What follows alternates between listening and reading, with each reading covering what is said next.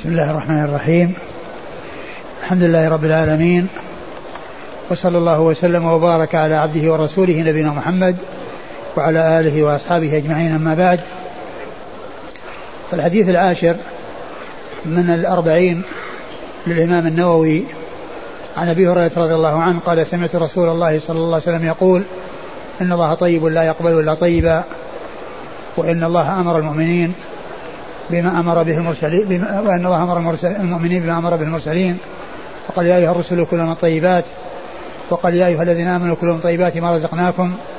ثم ذكر الرجل يطيل السفر أشعث أغبر. يمد يديه إلى السماء يا رب يا رب. ومطعمه حرام ومشربه حرام وملبسه حرام وغذي بالحرام فأنا يستجاب فأنا يستجاب لذلك. هذا الحديث حديث عظيم. بين فيه الرسول الكريم صلى الله عليه وسلم عظم شأن المكاسب الطيبة وخطورة المكاسب الرديئة الخبيثة المحرمة وأن المكاسب الطيبة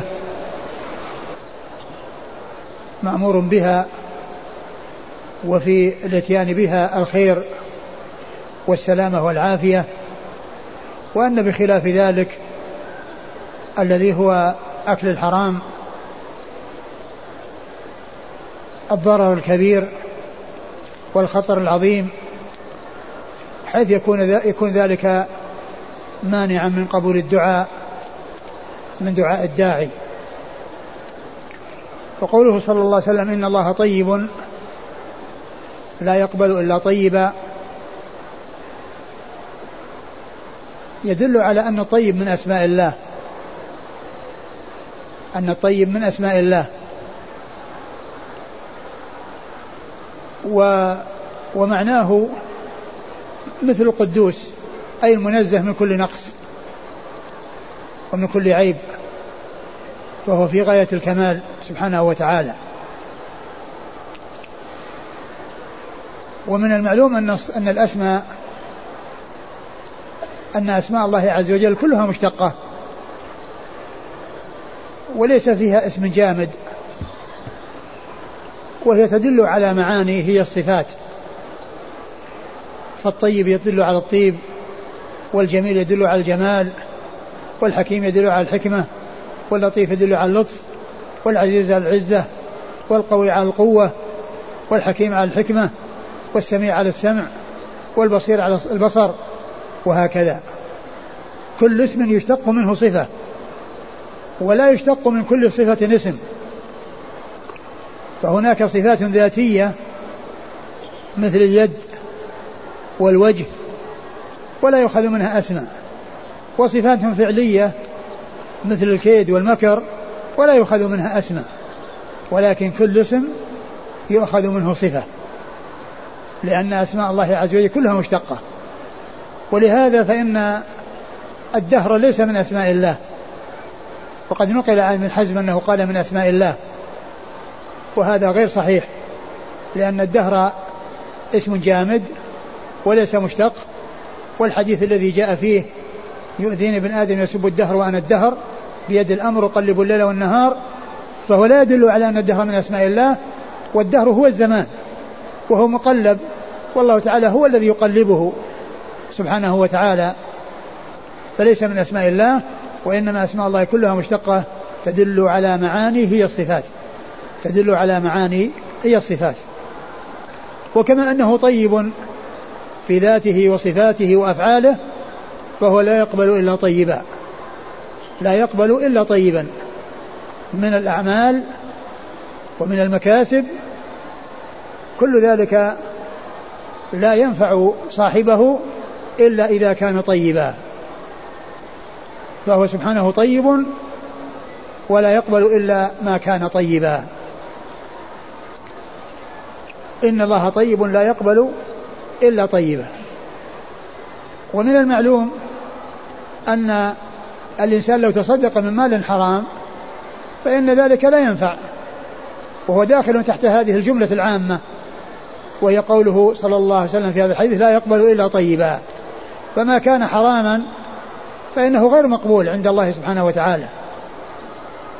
ما كان حراما فإنه فإن الله تعالى لا يقبله.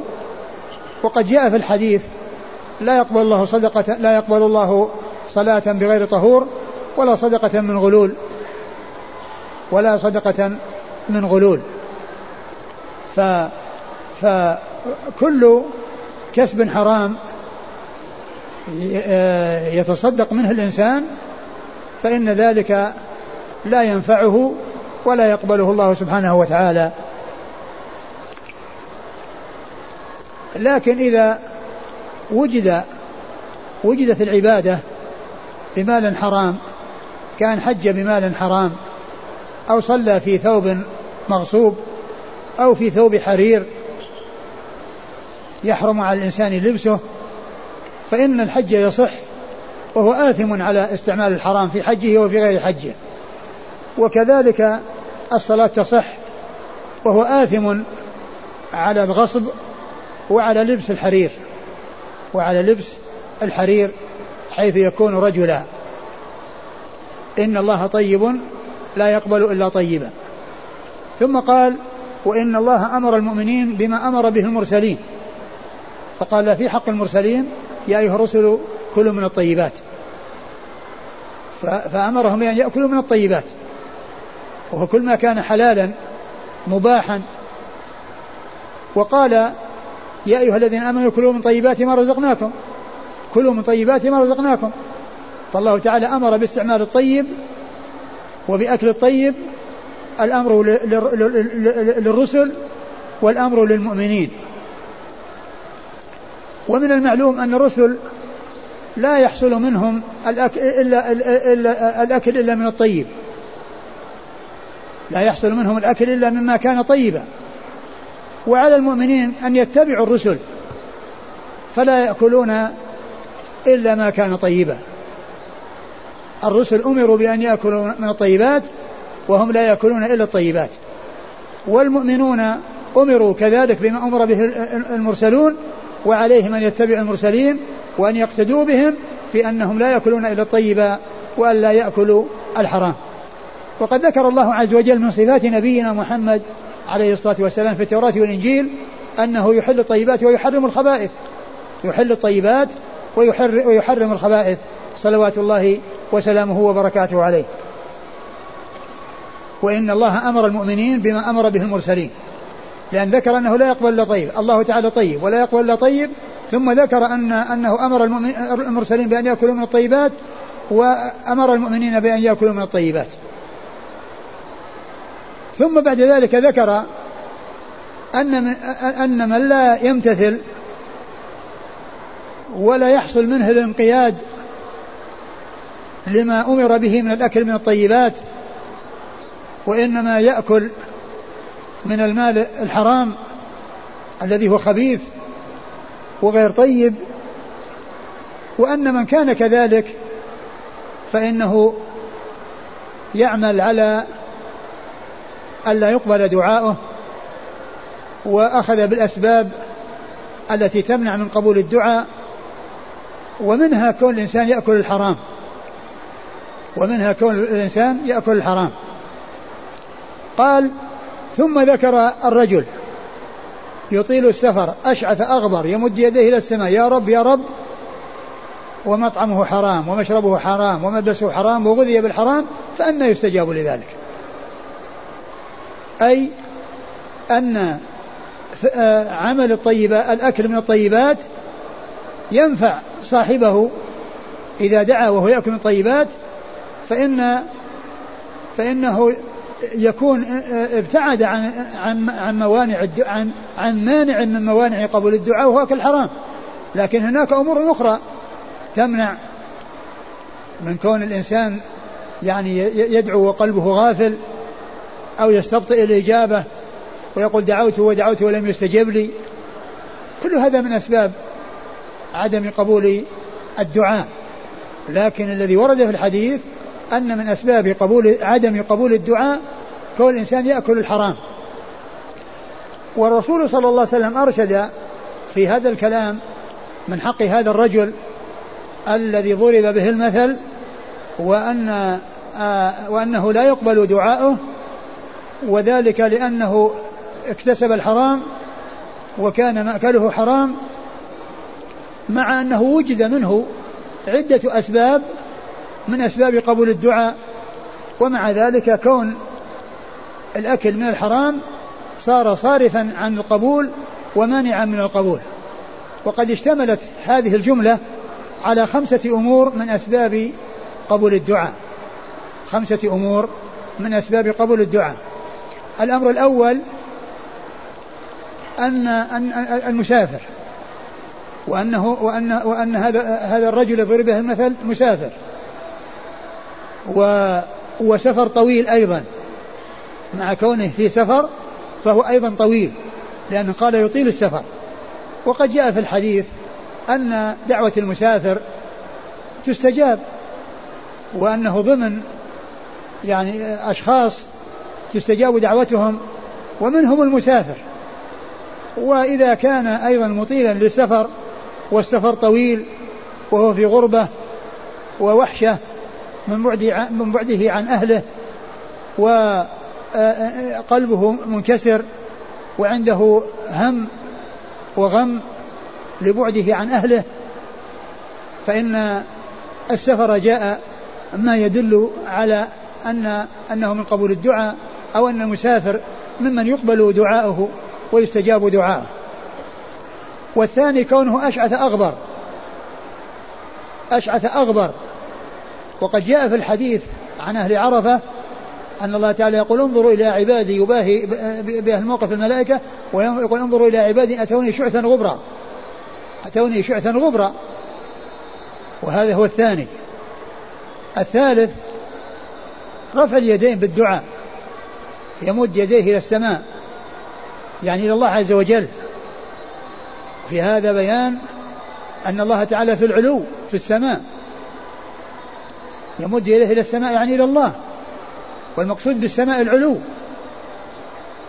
والله تعالى فوق العرش. وهو في العلو. وليس في داخل السماوات. لأن السماوات مخلوقة لله عز وجل. وهي ضئيلة أمام عظمة الله عز وجل. فلا يكون في داخل السماوات أو الأراضين بل هو فوق العرش سبحانه وتعالى. والمراد بالسماء العلو. كما قال الله عز وجل آمنتم من في السماء أي في العلو. ومن المعلوم أن كل ما علا فهو سماء. وكل ما كان داخل السماوات ودون العرش فهو سماء ولكنه مخلوق. وما فوق العرش فهو سماء. والله سبحانه وتعالى هو الذي في السماء فوق العرش ومعنى أنه يمد يديه إلى السماء يعني إلى الله يرفع يديه إلى الله عز وجل. وقد جاء في الحديث إن الله يستحي من عبده إذا رفع يديه آه، أن يردهما صفرا أن يردهما صفرا. يعني أن الله تعالى يجيب دعاءه إذا رفع يديه. الأمر الخامس أنه يسأل الله عز وجل بربوبيته وأنه الرب الذي هو خالق لكل شيء والمربي لخلقه بالنعم والمتفضل عليهم بالنعم الظاهرة والباطنة. ولهذا كثيرا ما يأتي في القرآن ذكر الدعاء مبدوءا بربنا. ربنا لا تزغ قلوبنا ربنا آتنا في الدنيا حسنة ربنا لا تؤاخذنا إن نسينا أو أخطأنا. آيات كثيرة فيها دعاء الله عز وجل باسم باسم الربوبية باسم الرب وبوصف الربوبية لله سبحانه وتعالى. والأمر الخامس الإلحاح في الدعاء. الإلحاح لأنه قال يا رب يا رب. يعني هذا التكرار فيه إلحاح. فإذا هذه أمور خمسة كلها من أسباب قبول الدعاء ومع ذلك هذا الذي حصلت منه هذه الأمور لم تحصل الاستجابة له من أجل أنه يأكل الحرام ومن أجل أنه يتعاطى الحرام في مأكله وملبسه ومشربه وغذائه وفي جميع تصرفاته أحوال كل استخدامه واستعماله للمال الحرام فيكون ذلك مانعا من قبول الدعاء. ولهذا قال عليه الصلاة والسلام بعدما ذكر هذه الأحوال مع أنه آه، مع أن هذه الأمور التي آه، آه، سأل الله عز وجل وهو متصف بها يعني جاءت الأمور التي تمنع وهي كون مأكله حرام ومشربه حرام وملبسه حرام وغذي بالحرام. فقال بعد ذلك فأنا يستجاب له. كيف يستجاب له؟ يعني هذا بعيد. أنه يستجاب له وقد حصل منه الأخذ بهذه الأسباب التي تمنع قبول الدعاء. وليس هذا مع الاستبعاد ليس بمستحيل. فإن الله عز وجل إذا إذا شاء أن يستجيب لمن حصل لمن حصل منه الذنوب يستجيب. ولكن هذه الأمور من أسباب عدم قبول الدعاء. هذا هو الحديث العاشر وهو حديث أبي هريرة رضي الله تعالى عنه. ثم بعد ذلك الحديث الحادي عشر وهو عن أبي محمد الحسن بن علي رضي الله آه، سبط رسول الله صلى الله عليه وسلم وريحانته أن عن النبي صلى الله عليه وسلم قال حفظت من رسول الله صلى الله عليه وسلم قال دع ما يريبك إلى ما لا يريبك رواه أبو داود والترمذي وقال حديث حسن صحيح.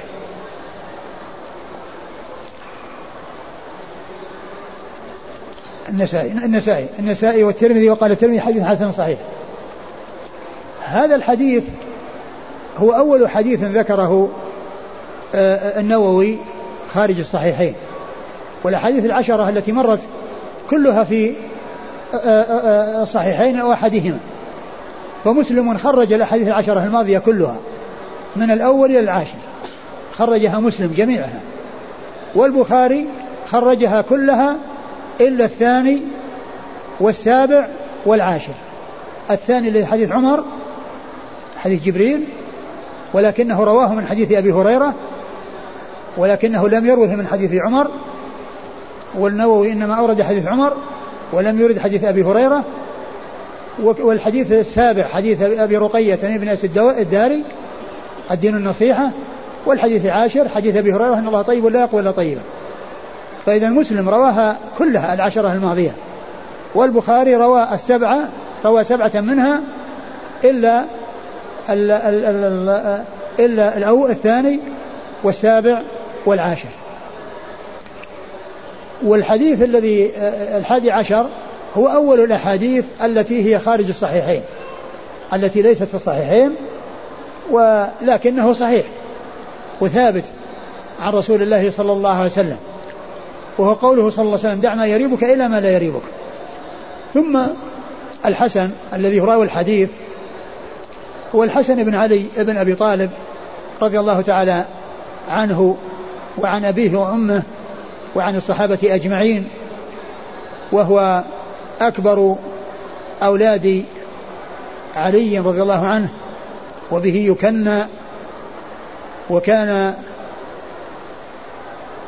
وقد جاء عن النبي عليه الصلاة والسلام في حقه وحق أخيه الحسين أنهما سيد شباب أهل الجنة وقال عن النبي عن الحسن أنه سيد وأخبر أن الله تعالى يصلح به بين فئتين عظيمتين من المسلمين وكان ذلك وهو يخطب الناس ومعه الحسن على المنبر وكان ينظر إليه وينظر إلى الناس ويقول ابني هذا سيد وسيصلح الله به بين فئتين عظيمتين من المسلمين وقد تحقق ذلك في سنة واحد وثلاثين واحد وأربعين حيث تنازل عن الولاية لمعاوية واجتمعت كلمة المسلمين وصار لهم إمام واحد.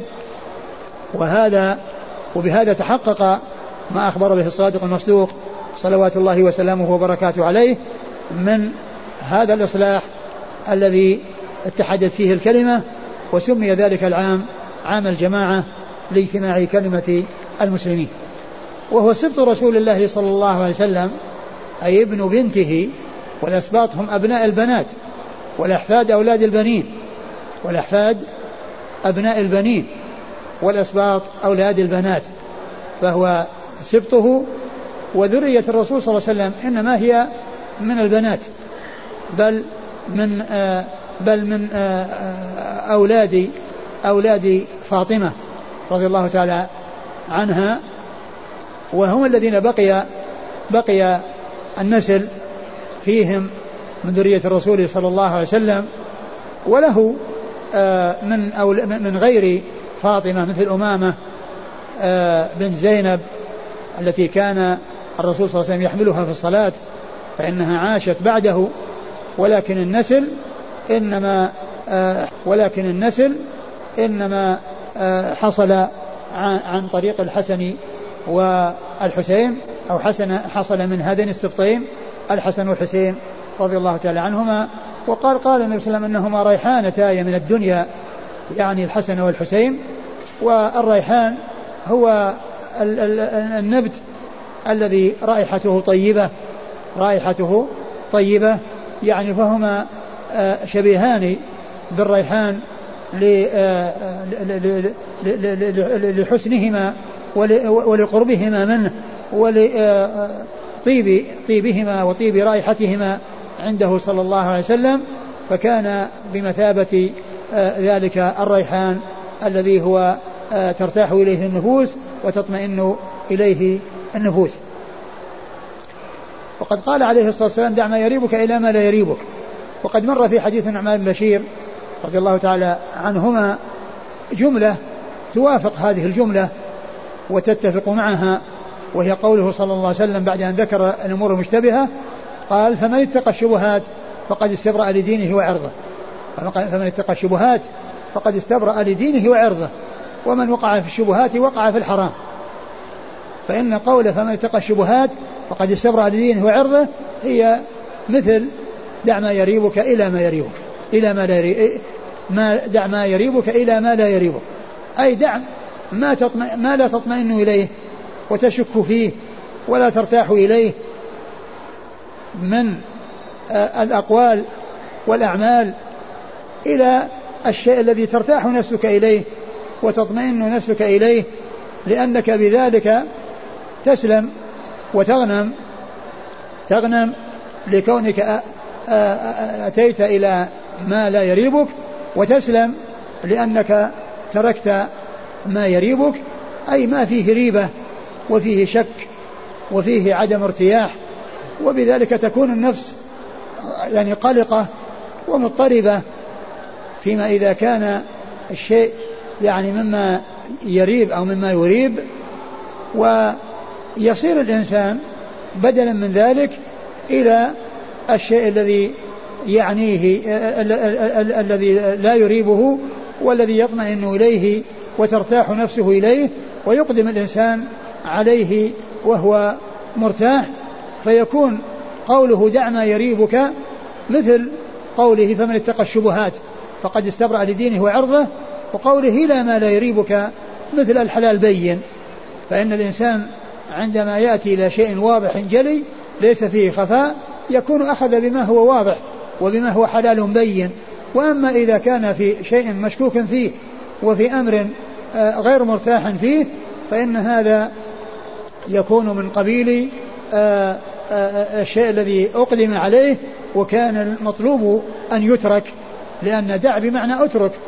دع بمعنى, بمعنى أترك وهي وهي فعل أمر وهي وهي مادة يأتي منها الأمر والمضارع ولا يأتي منها الماضي إلا نادرا. مثل اتركوا الترك ما تركوكم ودعوا الحبشة الحبشة ما ودعوكم. دع ما يريبك إلى ما لا يريبك. وهذا من جوامع كلمة عليه الصلاة والسلام. فإنها جملة وجيزة جملة قصيرة. يعني مبناها قليل ولكن معناها واسع. وهذا وهذه من الكلمات الجامعة التي أعطيها الرسول الكريم عليه أفضل الصلاة وأتم التسليم.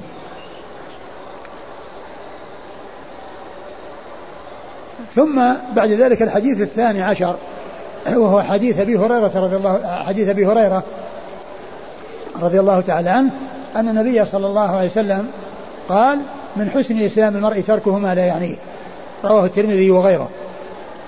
وهذا الحديث أيضا من جوامع كلمه صلى الله عليه وسلم وذلك أن الإنسان آه، آه، المتمسك بإسلامه والمتمكن في الإسلام يترك ما لا يعنيه إلى ما يعنيه ويشتغل بما يعود عليه بالخير ويشغل وقته فيه ويصرف آه، ساعاته فيه ويترك الشيء الذي لا يعنيه والذي لا علاقة له به سواء كان يتعلق بأعمال أو أقوال أو يتعلق آه، بأحوال الناس وأعمال الناس وما يكون عليه الناس فإن من حسن إسلام المرء تركه ما لا يعنيه وذلك بأن يشتغل بنفسه وتهذيبها وتنقيتها وتصفيتها وتربيتها على على الخير وتعويدها على ما يعود عليه بالخير فيشغل وقته في ذلك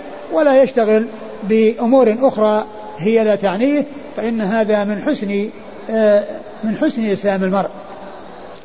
وهو يدلنا على أن الناس يتفاوتون في الإسلام وأن فيهم من يكون بهذا الوصف الذي آه، يكون آه، نتيجته أنه يترك ما لا يعنيه. يترك ما لا يعنيه ومفهوم ذلك أنه يعنى بما يعنيه وهو ما يهمه وما هو مطلوب منه سواء كان يتعلق في أمور الدنيا في أمور الدين أو الدنيا يتعلق في أمور آه، الآخرة والدنيا الحياة الدنيا والحياة الآخرة كل ما يعنيه من ذلك فإنه يشتغل به وما لا يعنيه فإنه يكف عنه ويبتعد آه، ويبتعد منه. وهذا من آه، من من من, من الآداب النبوية التي جاءت عن الرسول الكريم عليه الصلاة والسلام في عبارة وجيزة فيها آه، حث الإنسان على أن يشتغل بما يعنيه وأن يحذر الاشتغال بما لا يعنيه. وللحافظ ابن رجب رحمه الله كلام يعني جميل حول شرح هذا الحديث فنقرأ من كتابه صفحة 288 بسم الله الرحمن الرحيم. الحمد لله رب العالمين. والصلاة والسلام على عبد الله ورسوله نبينا محمد وعلى آله وصحبه أجمعين. قال ابن رجب الحنبلي رحمه الله تعالى وهذا الحديث أصل عظيم من أصول الأدب. وقد حكى الإمام أبو عمرو بن الصلاح عن أبي محمد بن أبي زيد. إمام المالكية في زمانه أنه قال جماع آداب الخير وأزمته تتفرع من أربعة أحاديث. قول النبي صلى الله عليه وسلم من كان يؤمن بالله واليوم الآخر فليقل خيرا أو ليصمت. وقوله صلى الله عليه وسلم من حسن إسلام المرء تركه ما لا يعنيه. وقوله للذي اختصر له في الوصية لا تغضب. وقوله صلى الله عليه وآله وسلم المؤمن يحب لأخيه ما يحب لنفسه. ومعنى هذا الحديث أن وكل, وكل هذه الأربعة من من الأربعين. كل هذه الأربعة من الأربعين. هذه التي ذكرها ابن أبي زيد القيرواني رحمه الله ومنها هذا الحديث وبعضها يعني متماثل مماثل لبعض لأن قوله آه، فليقل خيرا أو ليصمت هذا من جنس ما كان بالله ولم يخرج من جنس من حسن الإسلام ترك ما لا يعنيه من حسن الإسلام المرء تركه ما لا يعنيه لأن لأن كونه يعني يقول خيرا الاشتغال بما يعنيه وكونه آه، يصمت آه، من من من ترك من ترك ما لا يعنيه يعني بحيث صمت عن الكلام فيما لا يعنيه وعن الاشتغال فيما لا يعنيه واشتغل فيما يعنيه من كان يؤمن بالله واليوم الآخر فليقل خيرا أو ليصمت. وكذلك الحديث الآخر يقول لا لا يؤمن أحدكم حتى يحب لأخيه ما يحب لنفسه. لا يحب لأخيه ما يحب لنفسه. فهو يعني يقدم على الشيء الذي يعود على غيره بالخير كما أنه يقدم على ما يعود عليه بالخير نعم. ومعنى هذا الحديث أن من حسن إسلامه ترك ما لا يعنيه من قول وفعل واقتصر على ما يعنيه من الأقوال والأفعال ومعنى يعنيه أنه تتعلق عنايته به ويكون من مقصده ومطلوبه والعناية شدة الاهتمام بالشيء. يقال عناه يعنيه إذا اهتم به وطلبه. وليس المراد أنه يترك ما لا عناية له ولا إرادة بحكم الهوى وطلب النفس بل بحكم الشرع والإسلام ولهذا جعله من حسن الإسلام. فإذا حسن إسلام المرء ترك ما لا يعنيه في الإسلام من الأقوال والأفعال. فإن الإسلام يقتضي فعل الواجبات كما سبق ذكره في شرح حديث جبريل عليه السلام. وإن الإسلام الكامل الممدوح يدخل فيه ترك المحرمات كما قال صلى الله عليه وآله وسلم المسلم من سلم المسلمون من لسانه ويده وإذا حسن الإسلام اقتضى ترك ما لا يعني كله من المحرمات والمشتبهات والمكروهات وفضول المباحات التي لا يحتاج إليها. فإن هذا كله لا يعني المسلم إذا كمل إسلامه وبلغ إلى درجة الإحسان وهو أن يعبد الله تعالى كأنه يراه فإن لم يكن يراه فإن الله يراه. فمن عبد الله على استحضار قربه ومشاهدته بقلبه أو على استحضار قرب, قرب الله منه واطلاعه عليه فقد حسن إسلامه. ولزم, ولزم من ذلك أن يترك كل ما لا يعنيه في الإسلام ويشتغل بما يعنيه فيه. فإنه يتولد من هذين المقامين الاستحياء من الله وترك كل ما يستحيا منه. كما وصى صلى الله عليه وآله وسلم رجلا أن يستحي من الله كما يستحي من رجل كما يستحي من رجل من صالح عشيرته لا يفارقه. وفي المسند والترمذي عن ابن مسعود مرفوعا الاستحياء من الله تعالى أن تحفظ الرأس وما حوى وتحفظ البطن وما وعى. ولتذكر الموت والبلا فمن فعل ذلك فقد استحيا من الله حق الحياء. قال بعضهم استحيا من استحي من الله على قدر قربك على قدر قربه منك وخف الله على قدر قدرته عليك. وقال بعض العارفين إذا تكلمت فاذكر سمع الله لك وإذا سكت فاذكر نظره إليك. وش اللي موجود؟ اللي عندك؟ الاستحياء من الله تعالى أن تحفظ الرأس وما حوى وتحفظ البطن وما وعى. يعني العكس هو الأظهر يعني الرأس وما وعى والبطن وما حوى.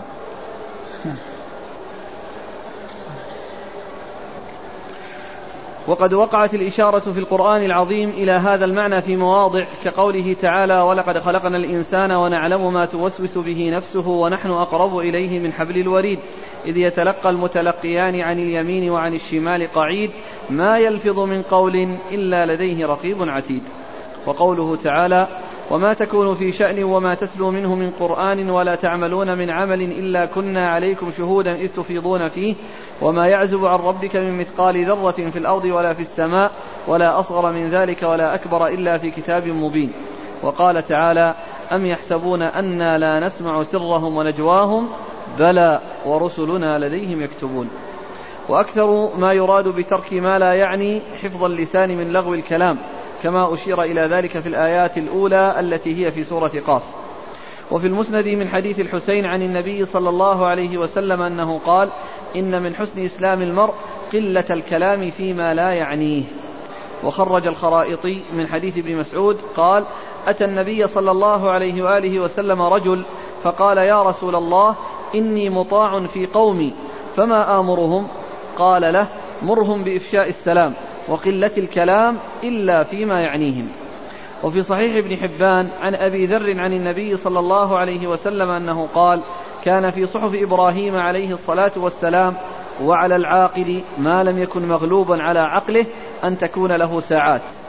ساعة يناجي فيها ربه وساعة يحاسب فيها نفسه وساعة يتفكر فيها في صنع الله وساعة يخلو فيها لحاجته من المطعم والمشرب وعلى العاقل ألا يكون وألا يكون ضاعنا إلا لثلاث تزود لمعاد أو مرمة لمعاش أو لذة في غير محرم. أو عندك حرفة وانت عندك مرمة. مرمة. حرفة في معاش حرفة في معاش اي نعم حرفة يعني واضحة. مرمة ما أدري يعني هل هي تحريف ولا لها معنى آخر. لا, لا لها يعني هذا اللفظ له هذا المعنى. لكن ما يبعد يكون تصحيف أو حرفة لمعاش أو لذة في غير محرم. وعلى العاقل أن يكون بصيرا بزمانه مقبلا على شأنه حافظا للسانه. ومن حسب كلامه من عمله قل كلامه إلا فيما يعنيه. وقال عمر بن عبد العزيز رحمه الله بعد بعد كلام يعني لابن رجب تجاوزه ومعنى وهذا الحديث ينقل نقول ثم قال وهذا الحديث يدل على أن ترك ما لا يعني المرء من حسن إسلامه نعم. فإذا ترك ما لا يعنيه وفعل ما يعنيه كله فقد كمل كمل حسن إسلامه. وقد جاءت الأحاديث بفضل من حسن إسلامه وأنه تضاعف حسناته وتكفر سيئاته والظاهر أن كثرة المضاعفة تكون بحسب حسن الإسلام ففي صحيح مسلم عن أبي هريرة عن النبي صلى الله عليه وآله وسلم أنه قال إذا أحسن أحدكم إسلامه فكل حسنة يعملها تكتب بعشر أمثالها إلى سبعمائة ضعف وكل سيئة يعملها تكتب بمثلها حتى يلقى الله عز وجل فالمضاعفة للحسنة بعشر أمثالها لا بد منه والزيادة على ذلك تكون بحسن, بحسن إحسان الإسلام وإخلاص النية بحسب بحسب إحسان الإسلام وإخلاص النية والحاجة إلى ذلك العمل وفضله كالنفقة في الجهاد وفي الحج وفي الأقارب وفي اليتامى والمساكين وأوقات الحاجة إلى النفقة ويشهد لذلك ما روي عن عطية عن ابن عمر أنه قال نزلت من جاء بالحسنة فله عشر أمثالها في الأعراب. قيل له فما للمهاجرين؟ قال ما هو أكثر. ثم تلا قوله تعالى وإن تك حسنة يضاعفها ويؤتي من لدنه أجرا عظيما. في كلام الإبرجم بعد هذا؟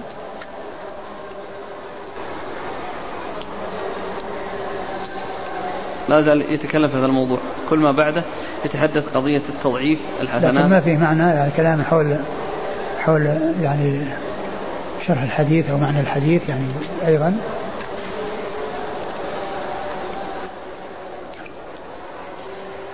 والله تعالى أعلم وصلى الله وسلم وبارك على عبده ورسوله نبينا محمد وعلى آله وأصحابه أجمعين. جزاكم الله خيرا وبارك الله فيكم ونفعنا الله بما.